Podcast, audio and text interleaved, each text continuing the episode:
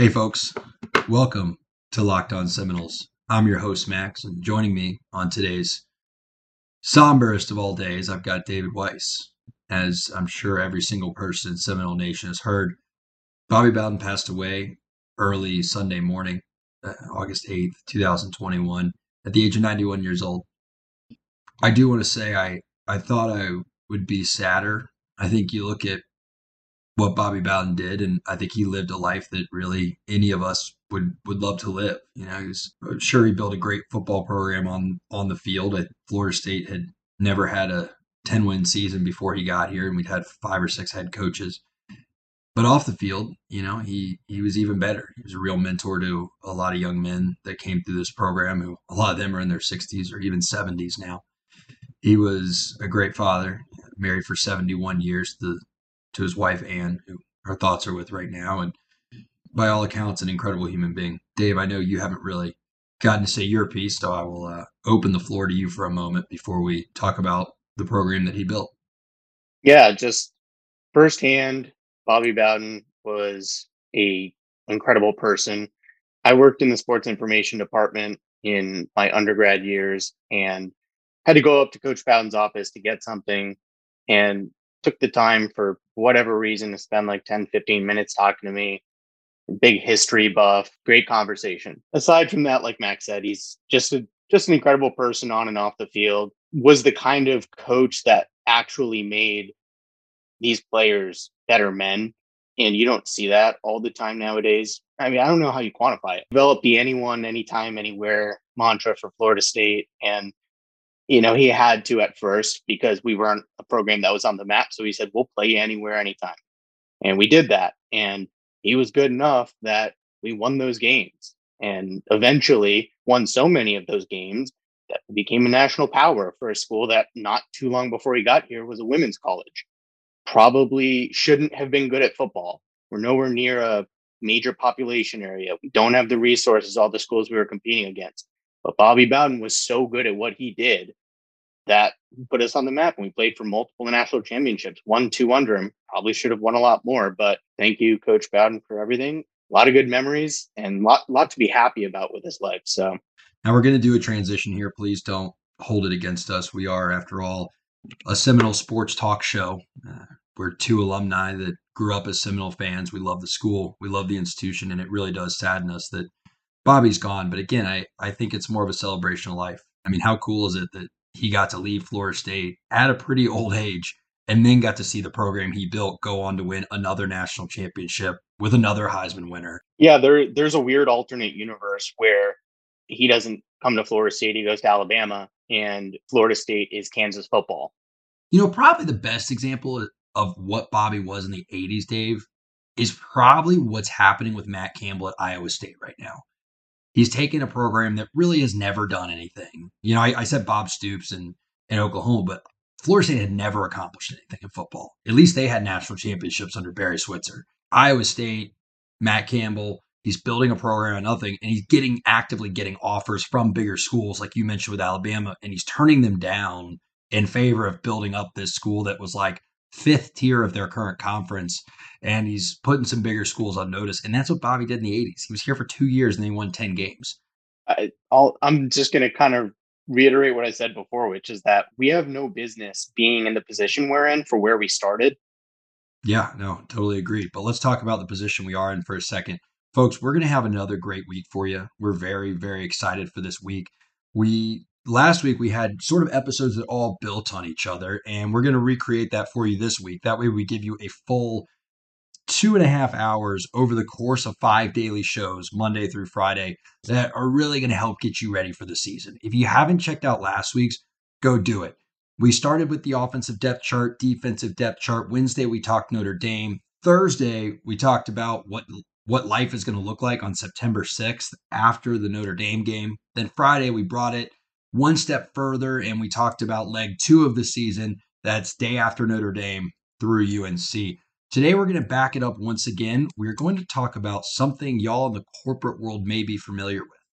See, we're going to need something to judge our performance off of because I think one of the greatest debates out there is what does success look like for this team this year? And we've gone back and forth about how do we have this conversation? How do we frame it? And well, my company just finished a fiscal year, so I'm having to do this, and we're going to do it for the team. We're going to talk about the key performance indicators that we need to see to know this team's on the right track. That's not going to be what could this team possibly do if they catch lightning in a bottle. It's not going to be okay, what's the worst that's going to happen? We're going to talk about hey, these are the things we need to see from these units and during these games to say, okay, we're we're headed the right direction. So Dave, today we're going to talk about the offense. Tomorrow we're going to talk defense. We're going to talk the Notre Dame game. Then we're going to talk leg 2 of the season through the UNC game. Then we're going to talk National Signing Day. So Dave, let's let's start with the offense. But before we do that, I need to tell the folks about Stat Hero. Stat Hero is a daily sports fantasy sports book that puts the player in control of winning within reach. Essentially what they do is they give you a bunch of numbers and they help you figure out who you should be starting on your daily fantasy team. You know, DraftKings, those kinds of things. But they do it better. So, folks, if you want to win daily fantasy and not just be throwing a couple bucks at a lineup here, a couple bucks at a lineup there, go to the folks that know the numbers. Go to Stat Hero. We always say football is random. We always say there's a lot of variance, but daily fantasy, not so much. It's actually pretty much a numbers game. I've got a few buddies that play it mostly professionally, and they'll tell you it is a numbers game. So go to stathero.com slash locked on, sign up for free. Do it right now, and you can get three times back on your first play. That's right. They're giving you a 300% match. So go to stathero.com slash locked on, sign up today, make some money. Thank me later. All right, buddy. So what we're going to do is we are going to talk about what do we need to see from the offense as a whole to say, hey, following this season, we're moving in the right direction. Before we get into the granular details, what are one or two things that you need to see from this offense to say, okay, I know we're headed in the right direction headed into 2022? There's a couple things I could point to specifically. And one of them is, and you may disagree with this, and I would understand why. I want a running back to lead the team in rushing yards. And and Jordan Travis is a dynamic weapon, no question. But if our quarterback is leading the team in rushing yards, I don't think we have our best rushing attack. And I don't think we're having our best passing attack, if that's the conversation we're having. You know, surprisingly, I am completely okay with that. I would like a running back to be our leading rusher. My main number one thing I want to see to say, hey, I'm feeling good about 2022. I want the same five offensive linemen to start in the same position for more than five games five games or more. So five is a push. So 45% or more, I want the same five offensive linemen starting in the same positions. That will tell me, even with Dillan Gibbons graduating, DLT graduating, that'll tell me we have two guys to replace instead of, okay, we still need to figure out who's in what spots and moving people around. And, you know, it's tough to predict injury on the offensive line, but I think you said in a previous episode, seven or less offensive line combinations, uh, or is it, was it six or less would be awesome. It was six, right? So we had like nine different combinations two years ago or three years ago. I think we had seven two years ago, and I think last year we actually got it down to five combinations. So this year, I now with five games, we could if six more, we could see seven combinations. That's why I didn't I didn't judge it based on there because if our center goes down, we may have to move guys in and out. But I would, barring serious injuries, that's what I want to see is say, okay, for 45% of our games, for five games, we had the same five offensive linemen trotting out onto the field. Training camp started on Saturday. There was a Twitter video with it looked like the ones. It was McKenzie Milton throwing a seam route to Jordan Wilson, the tight end out of UCLA who was hurt last year, who, by the way, holy cow. For a guy who's 260 pounds, he runs like a true tight end and not like the sixth offensive lineman we've we've heard he was gonna be. Corbin was also in the backfield. I couldn't see all their numbers because some of them had their hands in front of them, whatever. But let me give you the lineup I think I saw. It looked like we had Baveon Johnson at center, Dillan Gibbons at left guard, and then surprisingly at left tackle was Lloyd Willis. Dave, did you know who that name was before I sent it in the group chat? Because I had to, when I looked up and saw the name, I had to click on him to remember who he was. I remember him being a recruit, but I think that's the last time I heard about it was when he signed with the class. Yeah, so Lloyd Willis would be a really interesting left tackle situation. He is, as you know, I like the height. He's six foot seven, 330 pounds. Dude, his frame, just from that video, is incredible. I mean, he uh, he looks like, you know, a power forward, right? He's just got he looks kind of like he's like a RaiQuan Gray frame. I mean, just big, long. You know, he carries about 50, 60 pounds heavier. He was at a Killian in Miami. I don't know the exact story. I tried to find it, but I couldn't. I do remember hearing about when he was a, a, recruit, though. I think he was a basketball player that got into football sophomore, junior year of high school. He had a few offers out of out of uh, high school, FIU. I think UCF offered him, and Indiana was his other one. We got him as sort of a project in the 2020 class or 20 maybe 2021 class even. And yeah, now he's here, and it looks like you know they might be working him at left tackle. I love to see six seven at left tackle. But let's go position by position. So running backs, let's set the locked on Seminoles KPIs for the running backs on the season. Other than one of them, you know, leading the uh, leading the team in rushes. What do you want to see for the running backs when we look back at this season in December to say, okay, I think we're headed in the right direction? Well, first of all, I want to see a couple guys with more than five yards of carry. We actually did that last year, but over the course of a whole season, I think that's going to be harder to do. Um, and if that is happening, that means a lot's going right. Number two is I want to see uh, I want to see catches out of the backfield. I think if we're more dynamic running game where you have to actually worry about our running backs in the passing game, that's going to open up a ton for the quarterbacks, both McKenzie Milton throwing and Jordan Travis running. So you, you know, it's kind of counterintuitive given that I said I want to see like a running back lead the team in carries, but I also want to see like Jashaun Corbin seemed to have pretty good hands last year. And if that continued to develop, I expect a lot more from this offense.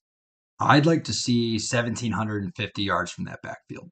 Total yards, obviously, in the years of Dalvin Cook, that would have been low for our backfield's production. But I think what we've seen the past couple years, that will make me feel like, okay, if we can get between our three main backs I'll, I'll say that I want our three top backs to combine for 1,750 yards of production. Yeah, I mean, so Cam Akers had what, uh, like 1150, and we don't have a Cam Akers, but we have a lot more guys, I think, now than were good back then.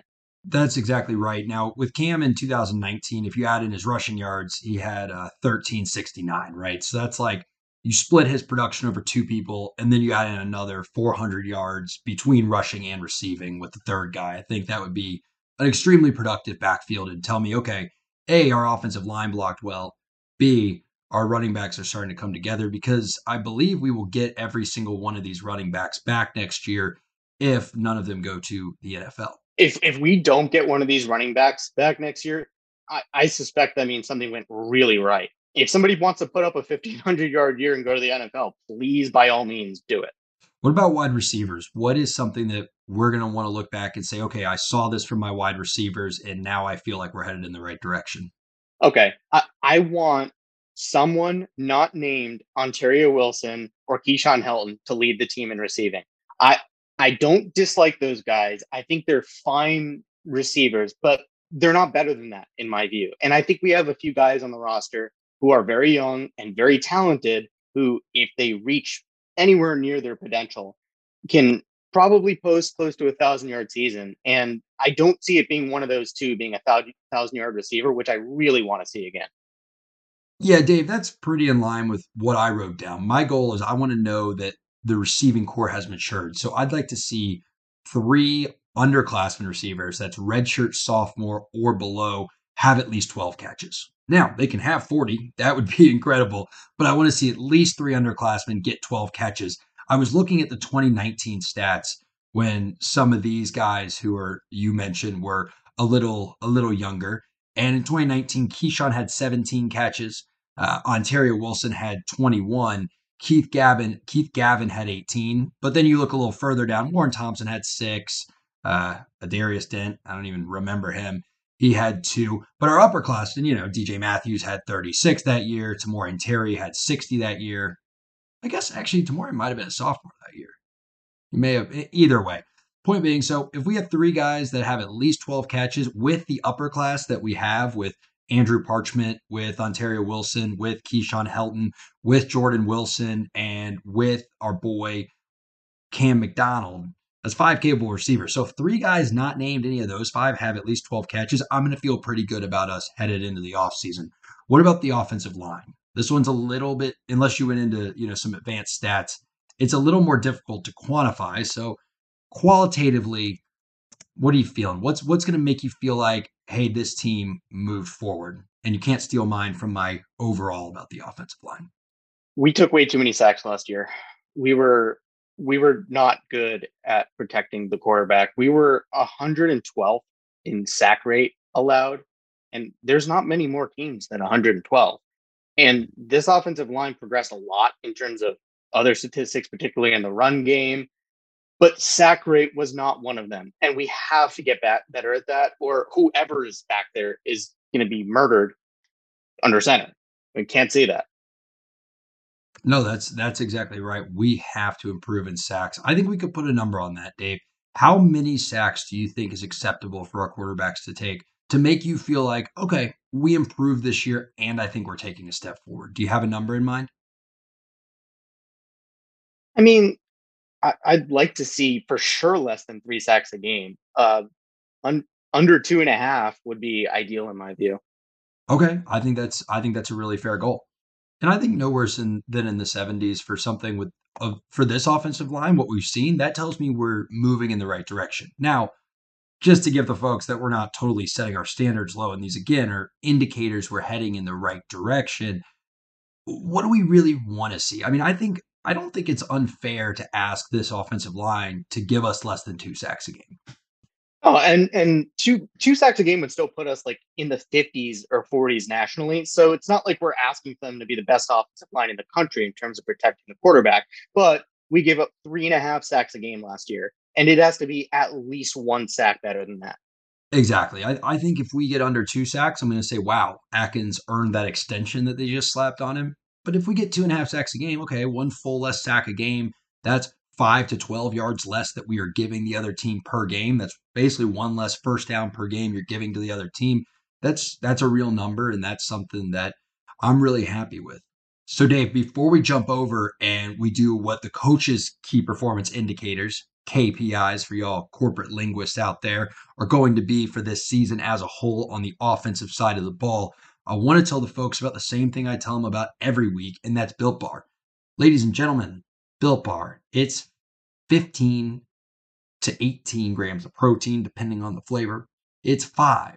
That's right, only five grams of sugar, only five grams of carbs. Tell you what, it's a lot less than this beautifully, wonderfully delicious Dr. Pepper I'm drinking right now.